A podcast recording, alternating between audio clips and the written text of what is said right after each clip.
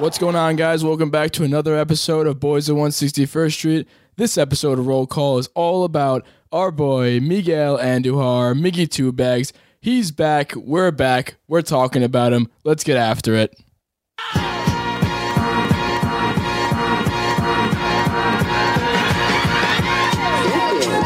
161st Street,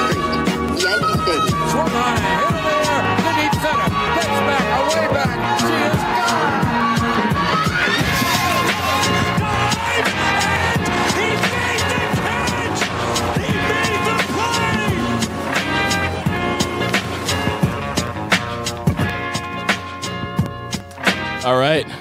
Welcome back to Boys at 161st Street. This is a different episode. Obviously, you guys know by now. This episode's all about our boy Miguel Andujar. Today, we're joined by Scott as well as good old Durfee over there. So, what do we think about Miggy? We like Miggy. We like Miggy a lot. Waiting to see Miggy for what a year plus now, man. Like waiting to see that back get back in the lineup. That's what I'm excited to see. Obviously, I think people are waiting to see what that glove looks like, but we know what the bat looks like. Yeah, I mean, he had a fantastic rookie year. Arguably was rookie of the year. I think that's an argument we would win. Shohei Ohtani was just he was the unicorn, so he pitched and hit. So that's why they gave it to him. But in reality, Miggy had a better year. He had batted 297, known as Miggy Two Bags. He had 27 home runs and 92 RBIs. That's pretty good. I, I'd say I give him the nod. And if we get anything like that, I mean, you don't remember you don't remember this as much. Everybody remembers this, I should say, but he was better than Gleyber his rookie year. So, I mean, look at what Gleyber did in year two. Imagine what Miggy could have done in year two if he was playing. So, I'm excited to see that bat back in lineup for that reason too, because he was literally the most exciting player on the team. Yeah, there's no doubt. Like he's fun to watch. He can make contact on balls that are you, know, you should have no business making contact with. He's got that like Vlad Guerrero type bat presence. You know what I mean? Where he can control the bat. I like to say he's a bat. He's a good bad ball hitter. Yeah. And I love seeing those guys on the team because one, they don't strike out. Yeah, he swings a lot, but he don't strike out much either. And uh, he's just a dynamic offensive player. So it's and he doesn't need to be the everyday everyday third baseman. So that's exciting. Well, that's a, that's a good point. Yeah, I mean, he's he's probably not going to be the everyday third baseman because Gio came out of nowhere, and honestly, I'm I'm giving him the benefit of the doubt. Like maybe he can figure it out because we've seen players like Devers on other teams that have been the worst fielding third baseman in the league, and then he turns it around a little bit. I don't know if the numbers prove that, but just the eye test, he wasn't as bad as he was in his rookie year. So I think Andrew Andujar can still do it. I think fielding is something that can be taught more than hitting. So that's a good sign for him. we also the left field thing it's kind of the experiment that we're kind of waiting to see but i think that him the fact that he got some reps in left at least in spring training gives him another place where we can plug him uh, if we need to because Urshela's glove's kind of hard to take out of the hot corner but we also need his bat That's what I love. I love that they're they're experimenting with him in left field a little bit. I mean, we saw, um, we we've seen them put different people in uh, in left field. Like this this has happened. Thairo Estrada was in left field if you remember last year for a couple of games, uh, and it's you know he did fine. Miggy, we saw him catch a ball out there. That was promising. you know, he doesn't have to worry about the all this double clutching that that t- everybody on Twitter is talking about. Drives me freaking nuts. Like if a guy can handle a double clutch and be okay, I don't really care if he double clutches. It's more about what Andujar's footwork is and like getting in the right position, setting his feet, like doing all these things. Um, if you can work in a double clutch in your timing, like A Rod used to double clutch, like people double clutch, it's it still could be okay. But having him in the outfield, he's an athlete, man. Like I, I, I think he could handle that. And after what we saw with Frazier last year, like where's the confidence in the other left fielders if we got a couple guys injured? So gonna have to at least test them out. That's true. And we talked. We even spoke to Bryan Hoch, and he on the episode last time, and he even said that he got. We obviously just saw Miggy a few times in the games, but he saw him a lot, and he said he actually looked really good. Like he genuinely looked good, not just saying that because we need him out there. We just want him to. He just he actually looks kind of natural. And I think was it Judge that said the hardest ball to catch is the line drive right at you, and that's the one he actually ended up playing pretty well. So I mean, I don't know. I don't see him as a starter every day out there. I think with our depth in the outfield, he can be mixed in and out, but definitely wouldn't hurt to have him as one of those platoon guys that we can rotate around out there. Yeah, if he if he's healthy, I think ideally we get him into. Uh, if assuming he's healthy the whole year, we get him into 130 games, mostly at DH, maybe 25 percent at third, and then you know maybe 10 or 20 games out in left or first, Then that's fine with me.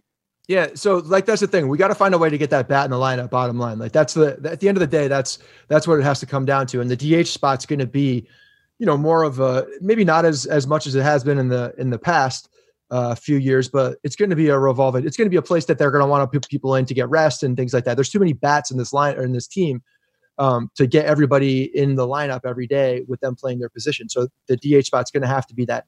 You know, Stanton's going to have to get some rest. You know, Judd's going to have to get some rest. Um, and, we're going to see, you know, the outfield now with the season. Who knows what it's going to look like? But we're going to have more healthy guys in the beginning, right? Like Hicks is probably going to be ready to go. Like we're going to have the guys in the beginning. It's a different conversation right now. We don't actually we don't know what the freak the conversation is because exactly. we don't know when the hell we're going to start. But it is a different conversation that we were starting to have in April because at that point he was more of a necessity to have in the outfield. Whereas now it's probably not going to be, depending on when the season comes back, if it comes back ever. Yeah, and I mean, having that DH spot too is huge, and especially having Encarnacion go because he was a, a clog there at DH because he couldn't play anywhere else for the most part. So now that's an extra spot to have Miggy move in and out of there, and he's like a guy like Alfonso Soriano when he came to the Yankees. Like he's just a bat that you want to get in the lineup any way you can. So it's just it, it doesn't matter where he is. If there's a bat like that, you got to find a way to put him there. And if he plays some at DH in the left field, at first base, uh, first base didn't really look too hot, but I, I think they may have been not really going after third base anymore. But DH, he could play a lot there, and I think he could be honestly the primary DH because I think Stanton can play left field. I'm, I'm team Stanton left field. I don't know about you guys, but I mean the man was an everyday left fielder on just a few years ago in Miami. I don't know. What do you guys think about that? I got no problem with him playing left field. It's just a matter of him staying healthy and playing left Yeah. field. Like that's that's the bottom line. Like if he can stay healthy and be out there, then great. Like yeah, he could play left field just as well as the majority of them. I mean, Gardy's probably our best left fielder just because he knows he's he's played there for so long and he just has the uh, the feel of Yankee Stadium because Yankee Stadium left field is one of the more difficult outfield spots in the league because of you know just the uh, the it's it's a big left field and these guys Stanton can definitely cover the ground. Um, but having other options is a is a good thing. I think you're going to look at him as the primary, but there's going to be days where he's either sitting or in the DH spot as well. So Uh, I was just I think we're up- also forgetting about Tauchman in left field a little bit. I know I I was. I kind of was like, who else do we have to kind of throw around there? And he, when he was healthy last year, I think I think he played pretty well out there. Um, so yeah, like you said, it's kind of tricky to find uh, a hole on his depth chart when it comes to playing left for sure. you're right. I think Tauchman's probably the best. He's overall he's probably the best outfielder. Uh, him and Hicks were probably defensively the the best. Gardy's right there, but you know you have to factor in Gardy's age. I think Gardy with the wily vet, you know, knowing that left field is a big deal. But um, Tauchman can play anywhere in the outfield, and you feel comfortable with him there. I mean, he made that stupid catch in left field over the fence Yeah. uh, last year. So you, you know we've saw we've seen him do make some just un, unreal catches. Uh, he's an athlete for sure. Yeah, for sure. And especially with, I mean, Miggy's coming off the injury, obviously, as the shoulder, uh, the labrum surgery, I think it was. And that adds another reason why he should be more in the DH spot, too. So I think he's going to, that's why I'm making the case for him being the primary DH all year. So, I mean, also considering other players are more healthy than he is coming off of injury like that. I mean, at third base and, and in the outfield are two of the most important positions to have an arm, and I think shoulder injury is doesn't really bode well for playing the outfield. So I don't know. That's just a concern of mine. I mean, it was a torn labrum, so at this point, it's a it's not an issue, right? Like you have to look at it as a as a as a healed tear, and now he's going into it full strength. So I don't think I don't think it's an issue. You know, I don't think they'd be putting him out there at this. And he's been it's been a while since he had that surgery. So true. um, I don't think I don't think we're looking at him being like an injured guy coming off an injury as much because I think at this point, like he should be at full strength and it should Yeah. not be a, a concern. Yeah, he's just one of the. I have this test in my in my personal mind, just like when somebody's up at at the plate, like there's just a feeling of no matter what the stats are, it may not make sense, but no matter what they're they're batting, if they're like like let's say Luke Voit's batting 300, and he was batting, he had a great batting average all year. There's certain players that have like, I mentally think they're gonna get a hit. They have the confidence with me. Miggy has that. Miggy is just I always feel like he's gonna get a hit. Maybe that's because he did get so many hits his rookie year, and he it was Miggy two bags, and he just was exciting, and he's this new guy coming up, and there's no other bad sample size to look at. But he's one of those guys who I literally think is going to get a hit every time, and he was arguably the Yankees MVP in his rookie year. Like that was there was nobody else. I mean, who? I mean, I think he definitely was the Yankees MVP. I mean, he was there. You're no, I, I think you're like it's not it's that's not a crazy thought. I think I have the same thought. You know, there are certain guys when you have a lot of as a fan, you look at the the confidence meter that someone's going to come through. He's up there, man, just because he makes so much contact and he can hit. Uh, you know, he doesn't he doesn't swing and miss a ton. Like the, the dude can helicopter a ball, Yeah. and, and you feel good about that. So uh, I'm I'm I got confidence in Miggy up at the plate. Yeah, I, I think he is going to slot at that that primary DH. Yeah, and he does have that hel- he had the helicopter swing. He literally he that was a good point you made. When he's like the Vladdy, he's a free swinger. He, I mean, I don't know. Does he walk a lot? Let me look at his OBP. No, he doesn't like to walk. Miggy, He doesn't like to walk. No. Miggy, Miggy doesn't like to walk. Miggy doesn't like to walk. swing Not back. a ton of walks. yeah, But that's like fine, Pedro though. Serrano. if you're getting on, it's fine. Yeah. yeah, yeah, yeah. No, Miggy, Miggy, like see the ball, hit the ball with with Miggy, and I love that approach. I mean, there are a lot of guys that cannot do that, and just you know, you see a lot of waving at at, at balls, but he's just a guy, man, who has that. You know, I don't know what his his vision is, but I'm sure it's phenomenal. You know, you get some of these guys with like stupid like tw- whatever is better than 2020 vision. He's probably one of those guys who can just like see insanely well and. uh you know, like Vlad Guerrero. I mean, I don't think it's it's that's an unfair comparison because Vlad Guerrero is a Hall of Famer, but at the same time, it's the same style of, of Yeah. approach. Like he's got that that in him where he can hit the bad balls, and uh, you know, you got confidence in that, and he probably hit a double. Yeah, it's hard. It's hard to hate that. I mean, go ahead. It's Mer. pretty impressive to be able to hit, you know, almost 300 that year that he was up for rookie of the year. He hit almost 300 and he, only 25 walks. So he's putting the ball in play and find, he was finding gaps when he was playing well. So it's pretty impressive to be able to almost swing at everything and actually hit everything. Great. You love that guy because that guy translates so nicely into like postseason short term stuff. Yeah, because now you're what you're doing is that guy is now up at a big spot. You got a lot of confidence he's going to put bat on ball and make something Mhm. happen, whether it's you know move a runner or get a fly ball that you need or find some green or whatever, like a big double in the gap. Like you just have confidence that something's going to happen and put some pressure on the other team. And I think when you're looking at like short series with good pitching, you want that guy. You want more contact uh, to to happen. So I got a lot of confidence in him. yeah. And another thing to note, he did obviously we know the defense is an issue. He had negative one point eight defensive WAR, but he had four point nine offensive WAR, which is kind of ridiculous, isn't it? I mean, I'm not too. I mean, no, 4.9 is definitely high, but that would net him at a little lower because of defense. And if he ends up playing You're talking about 2018? Yeah, 2018. 2019, he barely played. He played 12 games. Yeah. And I was so excited when he came back in 2019. And then it just so, I don't know. Uh, Did, do you think they rushed him back or what was the deal with that? No, do you remember the play? It was that play when he dove back into third base because he he came off the bag and he dove back. It was a bad base running play. So he dove back in and and like jammed his shoulder reaching back to third base.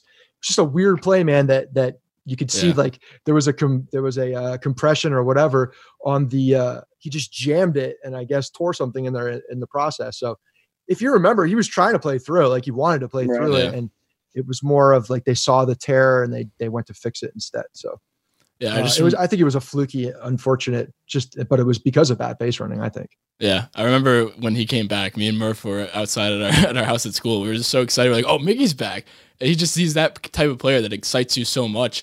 And he like I really think that him his rookie year with Gleyber, since he was better than him. I mean, the sky's the limit for this kid. Who knows? Like Gleyber honestly isn't as great defensively. Also, we noticed with the metrics at him having the errors and stuff. Obviously, I think that's he's he's gonna be fine. But that's why I have hope for Miggy being a not premier defender, but a solid defender, and he can hold his own. And that's why I think the conversation with him and Gio at third is still kind of up in the air. Like I know Gio put a put together a good campaign at third, but if he like where's the leash? If he doesn't perform offensively like he did last year, I think it, it could be a quick uh, quick pull there. I mean, Miggy can if he uh, let's say Miggy starts doing things that he did in his rookie year, and Gio does things that he did in his career, which has been I think around 230 is his like career batting average. Last year was obviously either a breakout or an anomaly. So I think honestly the the leash could be short with Geo. I don't know if it's necessarily going to be a short leash, Yeah. but I wouldn't be surprised. Like there, there's a there's a guy behind him now that that they know what they're going to get, and if he's improved, if they feel good about him as far as some of the improvements and what he's done defensively, then yeah, we know what the bat looks like. The bat's going to be there for sure, and uh and yeah, I mean, they're, if they're slipping on Geo's side, um, I think the fact now we might go in, we're going to have a shortened season if we have a season, we'll we'll you know tighten that leash up a little bit or, or maybe help him because he doesn't need to prove it over a long period of time. But there's going to be some where he's going to get in there more. And I don't think it's going to be a short leash in the sense, but I think we'll see him being sprinkled in there more uh, Yeah. at third base if if that's the case. Yeah, for sure. And I think honestly, it makes the leash a little longer because there's not really another place to put Geo. Whereas Miggy, we know we can put him in a lot of different places. I feel like, yeah, I mean that that's that. Yeah, I mean he's defensively good, so you could use him as a defensive player. You know that that's there. Yeah, Mickey's not a defensive player. Like you're not going to bring him late in the game. yeah, that's uh, true as a defensive replacement. Whereas if if Urshela is on the bench, like you probably see him if the Yankees are up two runs and it's uh it's the seventh, eighth inning, and Miggy's starting at third base, guarantee you're seeing Urshela come in there and finish the game up. Yeah, and in games where Miggy doesn't even start, he'd be a damn good pinch hitter. I mean, to have him come off the bench in games he doesn't start, I mean, he's just as good as anybody on the team for a pinch hitter. So I'm excited to see just the versatility that Miggy brings to this team. He's just going to be unbelievable. He's one of the most, one of my favorite players, him and Gleyber. So I'm just excited to see them get it going, if we can get it going. Yeah, that's the hope. Please get it going. Please get it going. I mean, we saw today uh, the Fauci, the that doctor said it's possible during the summer. So gives me a little bit of hope. I'm not going to read too deeply into it, but Yeah, you should read deeply into that because if you read into the article, it says that it's we have hope if everybody is quarantined in one hotel and all of the staff are quarantined Yeah. in a hotel. So he's like, yeah, it's possible if we do that Arizona plan. Like, yeah, Yeah. it's possible. I don't know. It Yeah. doesn't seem possible. It seems like that's one of those things that they still got to quarantine everybody. You got to look at all the staff. You got to look at the people running the ballparks. Like, there's a lot of factors in that. I don't know. It's going to be kind of feel like it's false hope. Yeah, but anyway, to wrap this one up, we've been going for about 16 over overtime on Miggy here, but just an exciting young player going to his tw- age 24 season. Just love what we see out of Miggy. All right, that's Miggy. Couldn't agree more. Asking who want it, got it, nigga flaunt it. That Brooklyn bullshit, we on it. Biggie, biggie, biggie, can't you see? Sometimes your words just hypnotize me. And I just love your flashy ways. I guess that's why they're broken, you're so mean. Biggie, biggie, biggie, uh-huh. can't you see? Sometimes your words just hypnotize me. And I just love your flashy ways. I uh-huh. guess that's why they're broken, you're so mean. Uh-huh. I put hoes in NY onto DKNY. Uh-huh. Miami, DC, prefer Versace. Mm, that's right. All Philly hoes know it's Moschino. Every cutie with the booty for the coochie. Now who's the real dookie? Meaning who's really the shit? Them niggas ride dicks. Frank White push me six on the Lexus LX. Four and a half. Bulletproof glass tints if I want some ass. Gon' blast squeeze first. Ask questions last. That's how most of these so-called gangsters pass. At last, a nigga rapping about blunts and broads, tits and bras, menage a trois, sex and expensive cars, and still leave you on the pavement. Condo paid for, uh-huh. no car payment. Uh-huh. At my arraignment, note for the plaintiff. Your daughter's tied up in the Brooklyn basement. Face it, not guilty. That's how I stay true. Richer than rich, so you niggas come and get. Everyone is talking about magnesium. It's all you hear about. But why? What do we know about magnesium? Well, magnesium is the number one mineral that 75% of Americans are deficient in. If you are a woman over 35, magnesium will help you rediscover balance, energy, and vitality. Magnesium supports more than 300 enzymatic reactions in your body, including those involved in hormonal balance. From functional medicine doctors to mental well being and female hormone experts, we all know that magnesium is the one mineral to improve all aspects of well being and health. But which one? Magnesium Breakthrough from Bioptimizers, the trusted choice recommended by leading experts with seven best absorbed forms of magnesium to ensure your body receives the support it needs for overall well being. Go to bioptimizers.com slash balance today and use code BALANCE10 for 10% off. Support your journey to wellness at B-I-O-P-T-I-M-I-Z-E-R-S dot com forward slash balance.